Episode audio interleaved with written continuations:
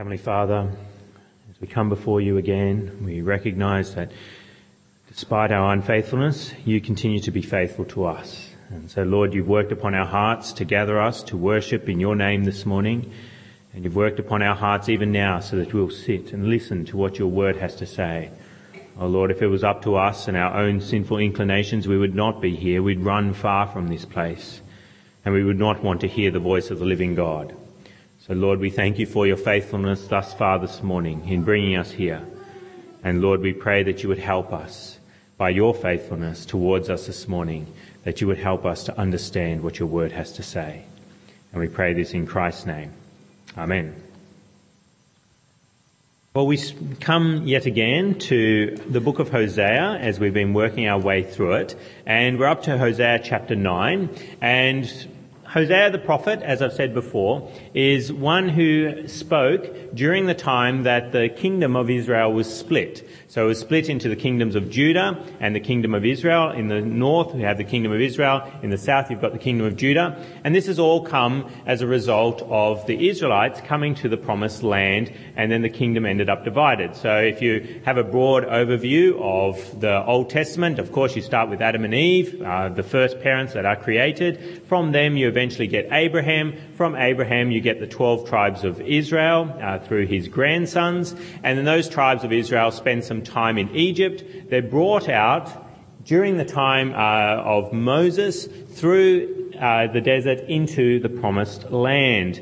And it's interesting, uh, the book of Hosea is very much uh, knowledgeable about these matters, and that is shown in chapter 9 and verse 10, the verse that we're going to be primarily concentrating on today, but we will be looking at the surrounding verses where God speaks about that exodus that happened where the 12 tribes came out of Egypt and entered into the promised land. And they spent some time in the desert. And so in verse 10 of Hosea chapter 9, we, we see how God felt about the Israelites during their time in the desert. Verse 10 of Hosea chapter 9, I encourage you to have it open before you, page 895 page 895, verse 10, it says, When I found Israel, it was like finding grapes in the desert.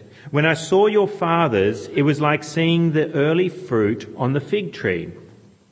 When these Israelites were in the desert, the fathers of the people who Hosea was uh, prophesying to, so this is hundreds of years down the track, uh, Hosea is speaking to people who are descendants of those who were originally in the desert, but they still call them their fathers in verse 10.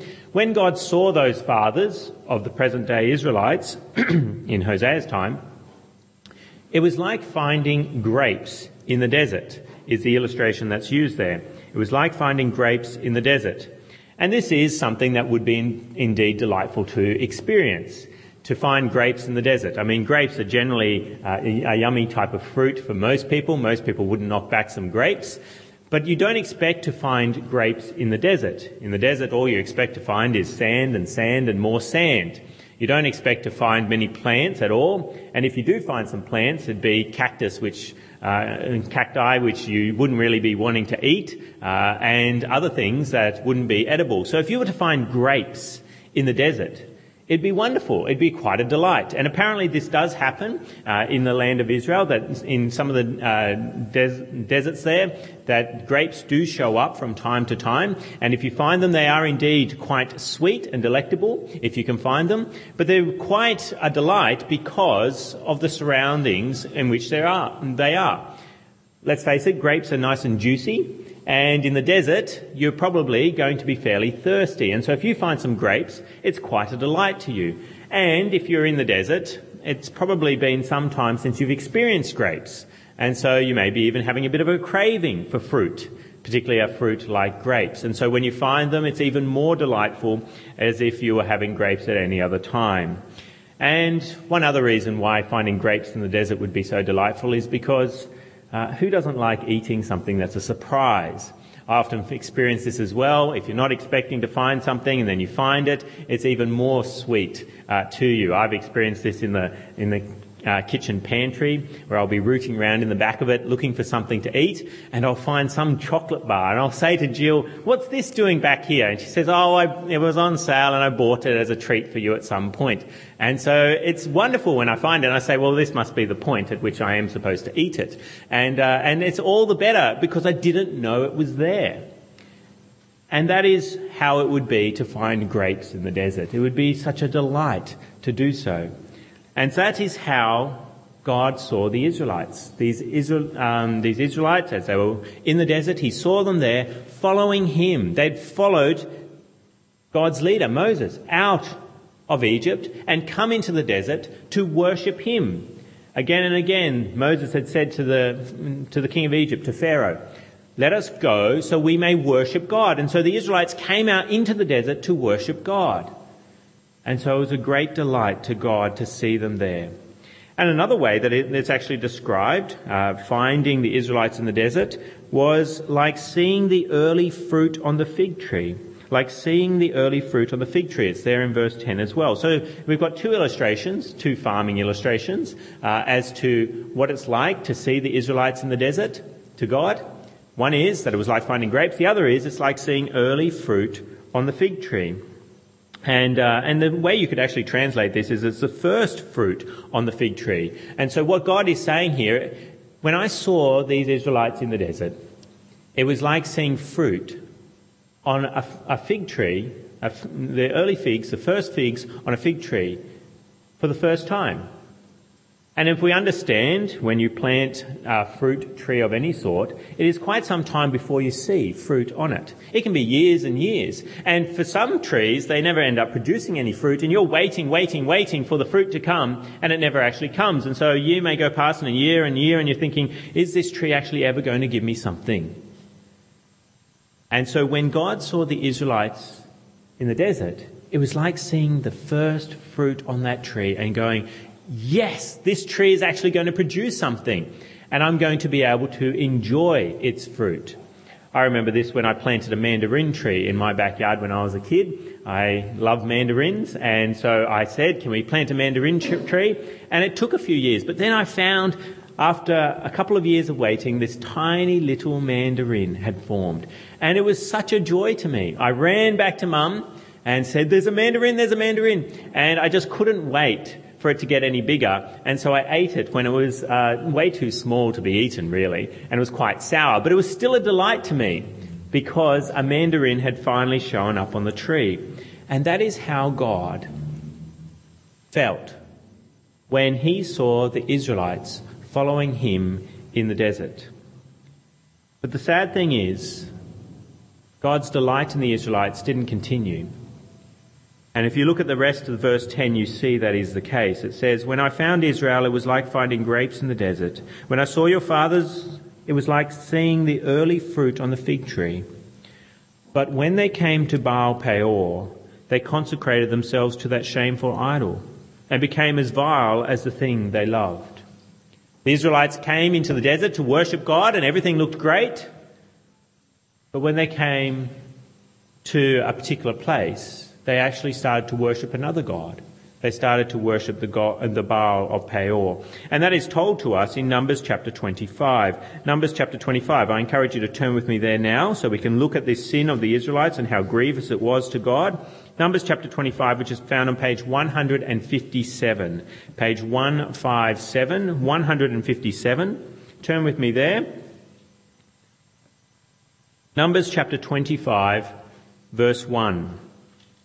So the Israelites have come out of Egypt. They've been in the desert for some time. And a false prophet, Balaam, has been ordered to curse them and God has refused to curse the Israelites. And what do the Israelites do in chapter 25? Chapter 25 of Numbers, page 157, verse 1, we read, While Israel was staying in Shittim, the men began to indulge in sexual immorality with Moabite women who invited them to the sacrifices to their gods. The people ate and bowed down before these gods. So Israel joined in worshipping the Baal of Peor, and the Lord's anger burned against them. The Lord said to Moses, take all the leaders of these people, kill them and expose them in broad daylight before the Lord, so that the Lord's fierce anger may turn away from Israel. So Moses said to Israel's judges, each of you must be put to death.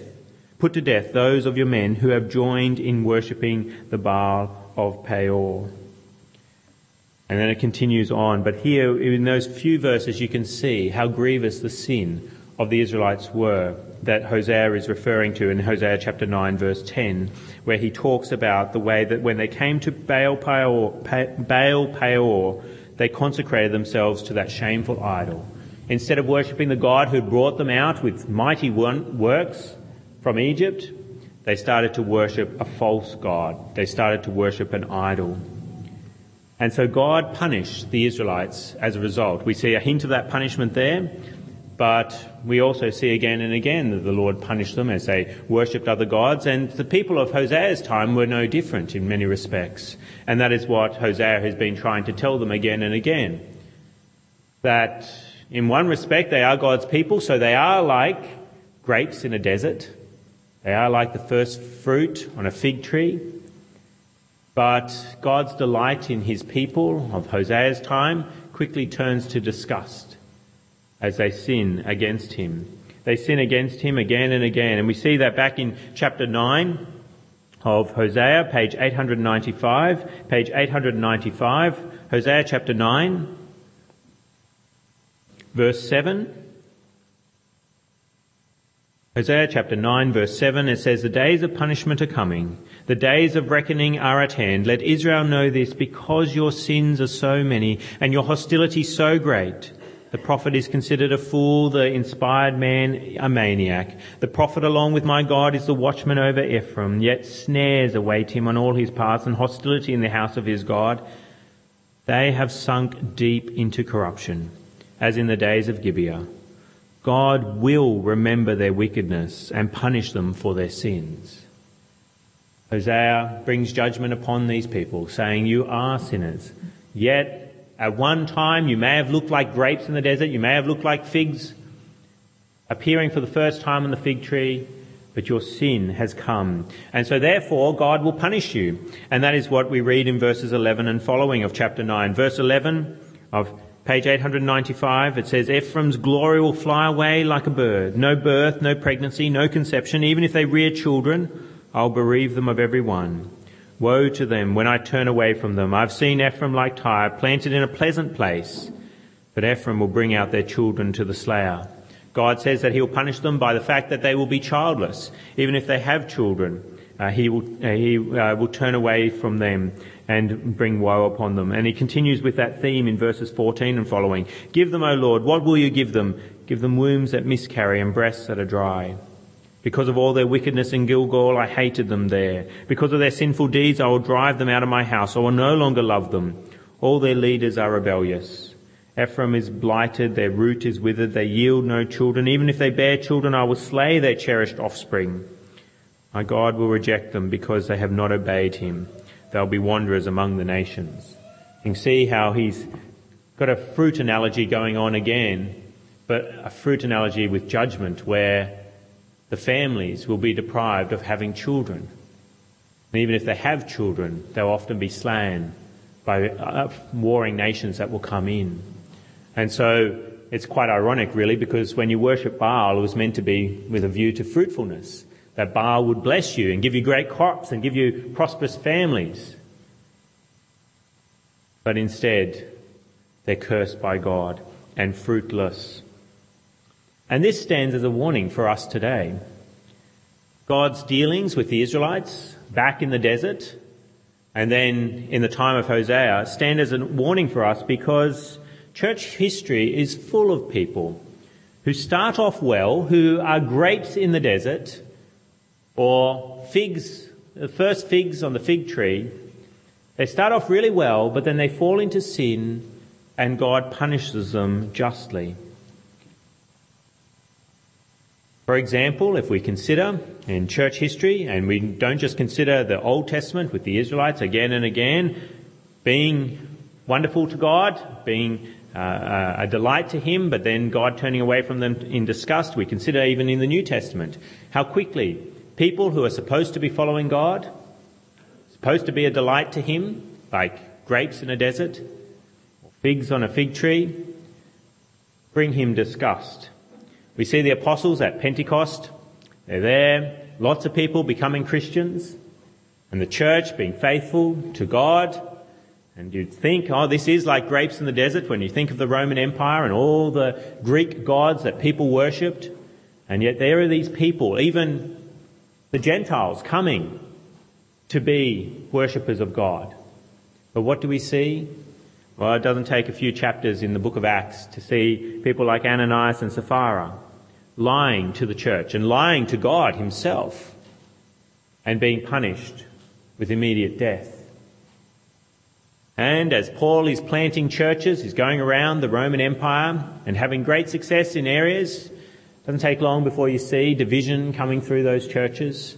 Just read the book of 1 Corinthians and then 2 Corinthians and you see how a church in Corinth can look good, like grapes in a desert, the first figs on a fig tree, but soon God is disgusted with them. And Paul writes a very stern letter in 1 Corinthians to them about their immorality.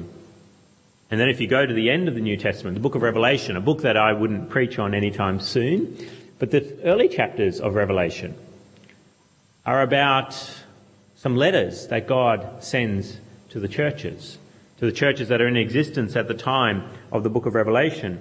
And although these letters do say some positive things about some of those churches in the book of Revelation, early chapters, just consider what God has to say to the church in Ephesus. In Revelation chapter 2 verse 4, God says, Yet I hold this against you. You have forsaken your first love. Remember the height from which you have fallen. Repent and do the things you did at first. If you do not repent, I will come to you and remove your lampstand from its place. The church that's meant to be faithful to the Lord, and it starts off well. You can read about the church in Ephesus in, in Acts. But here we have from God Himself telling them to repent, to be careful that they've forgotten their first love. And so, they, although they look like grapes in the desert at one point, they're no, no longer a delight to the Lord. And then as you go through church history, you can look at the early church fathers and they look really good at first, but it doesn't take long for them to fall into different errors. Baptismal regeneration, this idea that if you are baptized, that saves you, that act of baptism saves you, it crops up very early on and is then perpetuated through the early church fathers I've been reading a fairly large tome on baptism in the early church, and it surprised me at how quickly it came up and how many people hold to the idea of baptismal regeneration rather than holding to that we're saved by faith alone. And so, although the early church starts to look really good like grapes in the desert, it soon leads to disgust in God's eyes. And you see this even with the Reformation. The Reformation came along and wonderful things happened. All these different denominations started up. The Lutheran Church, you've got the Reformed churches, you've got the Anglican Church, and then Baptist churches forming, Methodist forming from, uh, from that further down the track. But if you follow those denominations, do they stay faithful to the Lord? So many of them do fall into error. And so we see that so many of these denominations, they start off like grapes in the desert and God is delighted in them. You'd think, yes, yes. But soon they fall into error and turn away. So what is the solution to this problem? What is the way that we can solve just being grapes in the desert, just being a few grapes that causes delight and then causing God disgust because we do not produce anything more? Now, one way that we could solve this problem would be to encourage people to avoid sin. If you just stop sinning, if you just continue to do God's law, you could continue to please God more than just being a few grapes in the desert or the early fruit on a fig tree.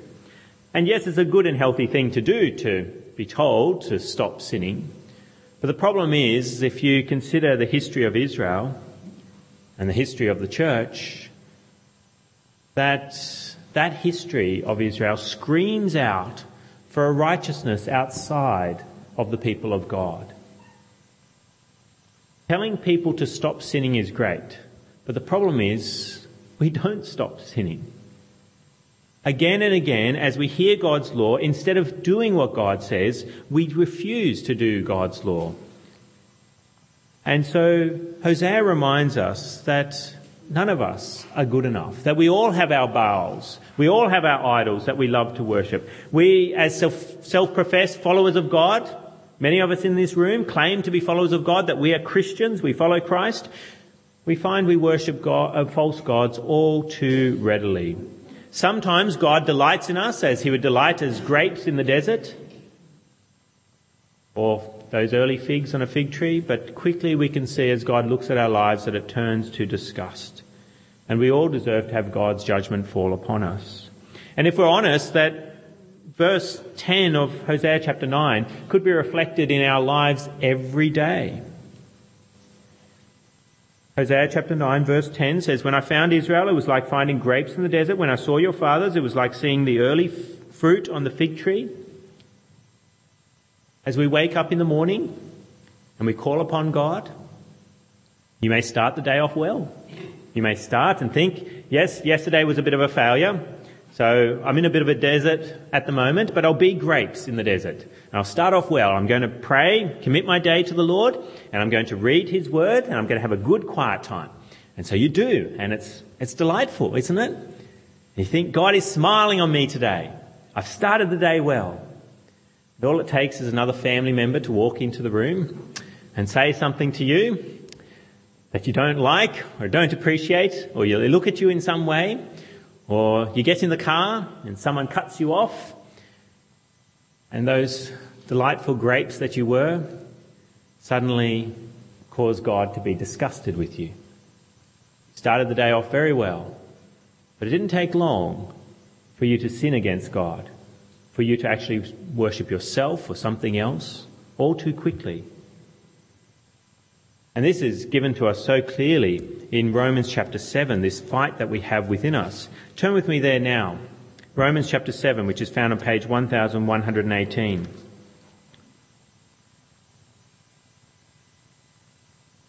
One thousand one hundred eighteen, Romans chapter seven, verse fourteen.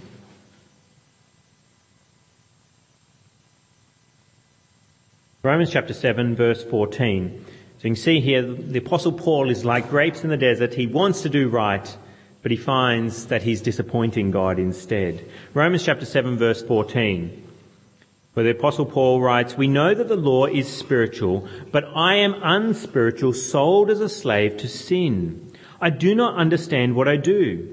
For what I want to do, I do not do. But what I hate, I do. He knows what he wants to do, and it's a good thing. He's a grape in the desert but he finds that he's not doing what he wants to do.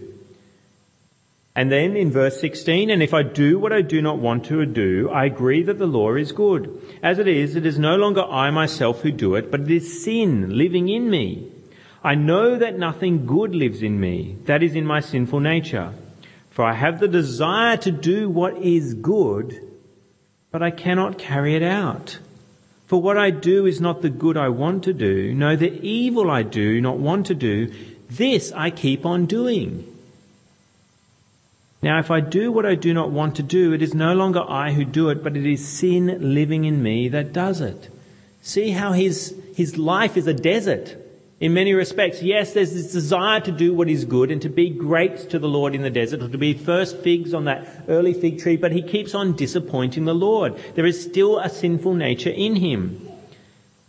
And so he continues, verse 21, So I find this law at work. When I want to do good, evil is right there with me. For in my inner being I delight in God's law. But I see another law at work in my, in the members of my body, waging war against the law of my mind and making me a prisoner of the law of sin at work within my members. What a wretched man I am. Who will rescue me from this body of death? Thanks be to God through Jesus Christ our Lord. So then I myself, in my mind, am a slave to God's law, but in the sinful nature, a slave to the law of sin. There's the solution given to you by the apostle Paul as to how we can delight God more than just as grapes in the desert. How is the solution to his problem found? Verse 24 says, What a wretched man I am. Who will rescue me from this body of death? Thanks be to God through Jesus Christ our Lord. And that is the key that Hosea is ultimately pointing to in Hosea chapter 9. Hosea chapter 9 is again condemning the Israelites, telling them that they have failed to delight the Lord as they should, and pointing forward to one who would come who would always delight the Lord, who would be more than just grapes in the desert, who would produce fruit that would last for all of eternity, who would always please the Lord, who would be one who produces grapes and grapes and grapes and grapes and grapes, and never disgust the Lord. And that is Jesus Christ. And this is the marvelous truth of the Bible. The Old Testament is pointing forward again and again as it condemns the behavior of those who profess to worship God and points them towards Jesus Christ as the only one who could produce fruit that would last.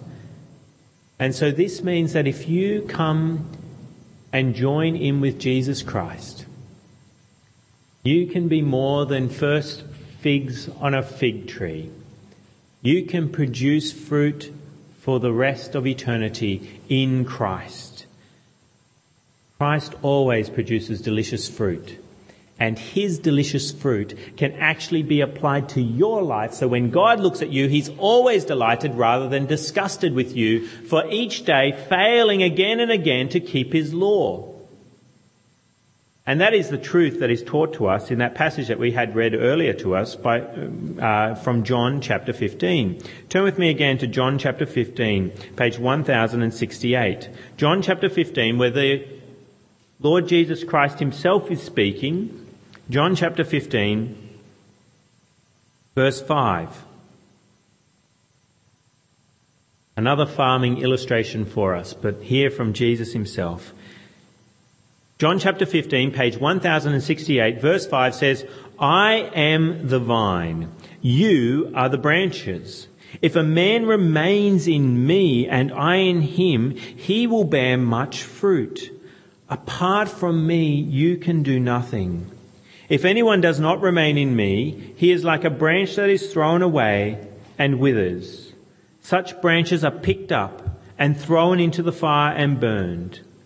If you remain in me and my words remain in you, ask whatever you wish and it will be given you. This is to my Father's glory that you bear much fruit, showing yourselves to be my disciples. Here Jesus says, that the way to produce fruit is to be in Him as the vine. And so if you wish to be more than grapes in the desert, you need to come to Jesus Christ and trust in Him. Because that is how you join in with Jesus Christ. By faith in Him. And so the fruit that He's produced in your life is actually from Him because you're rooted in Him. And so glory goes to Him. When you do right, when you actually find yourself through your day doing what pleases God, it is not by your strength that you've done it, but by Christ's strength.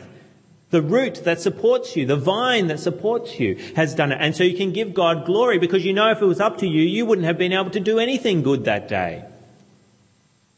But it's by faith in Jesus Christ that Christ has then produced fruit in you. And so you want to be more than just a few grapes in the desert. And sometimes it is surprising to see some people seek to follow God. As you look at them and you look at their life and you think, there's no way that person will ever commit their life to Jesus Christ. Their life looks like a complete desert. And then you see this glimmer of hope there and you think, oh, there's life. And they're a delight to you as well as a delight to the Lord, you expect, because they are like grapes in the desert. But you want them to be more than just a few grapes. You want them to produce more and more grapes so that their life is no longer a desert, but a flourishing garden because they're rooted in the vine that is Jesus Christ. And that's what you should want for your own life and the lives of those around you. Or as you look at some people, you think, yes, they are like first fruit on a fig tree. You've had to wait years and years for some people to show any interest in Jesus Christ, just like you might have had to wait years and years for some fruit to show up on that fruit tree that you've been sheltering in the backyard and watering and fertilizing and encouraging. And finally you see some fruit. And that's what it's like in some people's lives. You, you, you witness to them, you encourage them, and you wait and you wait and you wait and you suddenly see a glimmer of life there. There's a little bit of fruit showing. They profess some faith in Jesus Christ. Well, what you want to do is encourage that faith, that it is in Jesus Christ, that they're not just going to produce a couple of fruit, pieces of fruit, and then there's nothing further. No, you want to make sure that they produce fruit that lasts, fruit that goes on and on, that they become a blossoming fruit tree that is heavy laden with fruit because they're rooted to Jesus Christ. And so we as Christians need to remember to do this with those around us, but also to do it in our own lives. That we have to stand by faith in Jesus Christ. Always. It's one of those things that the more fruit you produce in your life as a Christian, the more you get this temptation to stand on that fruit itself and to think, I'm such a good person, I don't need Jesus Christ's help so much. No, we must always remember that that fruit that we produce it only comes through Jesus Christ, and we need to keep on trusting Him if we are to be more than just grapes in the desert. And we as a church need to remember that as well. Here at Drummoyne Baptist, we should never stand on our own righteousness. We should stand on the fruit that is Jesus Christ. His work should always be the focus of our lives at Drummoyne Baptist and not our own righteousness. Because as soon as we start standing on our own righteousness, God will be disgusted with us. And we may have looked like we pleased Him at one point at this church, but in reality we were just grapes in the desert because we were not rooted to Jesus Christ. So let's come before God now. Let's pray. Heavenly Father, we must confess that our lives often look like a few grapes in a desert. As we look at how little we worship you with our days, as we look at how little we follow your laws, our lives are great deserts in many respects. But Lord, we thank you for the truth of your word that if we come and trust in Christ, then you do not see our unrighteousness, but you see Christ's righteousness. And you actually start to work righteousness in us through faith in Christ so that we produce fruit that lasts. So Lord, we beg of you that you would continue to do this. Deepen our faith in Christ so that we are not simply grapes in the desert, but that we are a blossoming garden here at Drummoyne Baptist. And Lord, we pray that we would not be simply like early figs on a fig tree, those first fruit that appear and then vanish and are no more. Lord, we pray that we would always be producing fruit. And Lord, we pray that we would encourage this in those around us so that they too please you through Jesus Christ, both now and for eternity. And we pray this in Christ's name. Amen.